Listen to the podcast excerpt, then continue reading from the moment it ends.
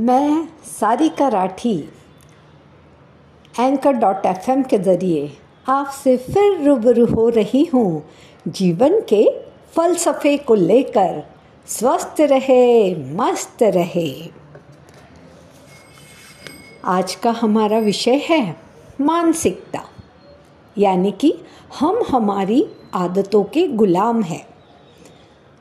हम सभी एक यंत्र की तरह हो गए हैं। अपनी आदतों के गुलाम। लकीर के फ़कीर।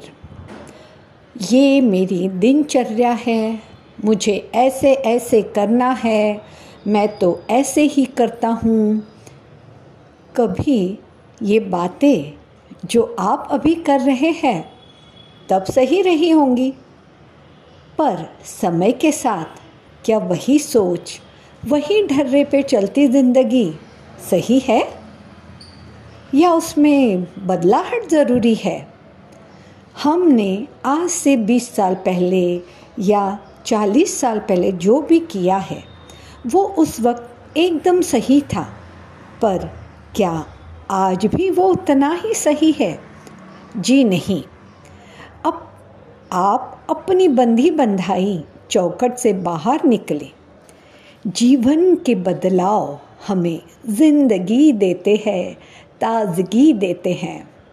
कुछ अलग, नया, हटके क्रिएटिव करने का भाव हमें नई ऊर्जा से भर देता है। हमारे अंदर का जो हुनर है, उसे निखारे, नई सोच रखे, नई शुरुआत करे। किसी भी उम्र में कुछ सीखना बिल्कुल सही है। हारे, थके हुए न बैठे रहे। जब तक आपके मन में कुछ करने का भाव बना हुआ है, तभी तक आप जीवित है। तो कदम कदम बढ़ाए जा, कदम कदम। जीवन के आनंद को बनाए रखना, ये हमारे ही हाथों में है। अपना स्वर्ग हम खुद बनाते हैं और नर्क भी। ये तो आपको सोचना है कि क्या करें। ताजगी को अनुभव करना है तो खुली हवा में तो जाना ही पड़ेगा ना।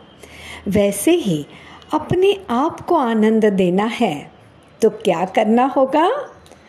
जो मुझे अच्छा लगता है तो मन के जीते जीत है और मन के हारे हार। नया कुछ करना है तो मन तो जैसे कितने पंख लगा लेता है। ऐसा करेंगे ऐसा करेंगे। सौ तरह के विचार और शरीर में भी एक नई ताकत आ जाती है, जो हमें प्रोत्साहन से आगे बढ़ने को कहती है। अचानक क्या हुआ? उदाहरण जैसे कि हमारे घर में कभी कोई कार्य है या हमारे ऑफ़िस की कोई फ़ंक्शन है जिसकी जवाबदारी आप पर है तो आप देखिए आप में कितना बदलाव आता है। एक नया रंग रूप, एक नया साचा, एक नई ऊर्जा आप में भर जाती है। तो दोस्तों, हमेशा ध्यान रखें, थकना नहीं है आपको। आप आज भी बच्चे हैं, कल भी बच्चे थे। और हमेशा बच्चे ही रहेंगे मन से। तो आगे बढ़िए जीवन की मानसिक गुलामी से छुटकारा पाइए। तो दोस्तों, इसी के साथ हम विदा लेते हैं।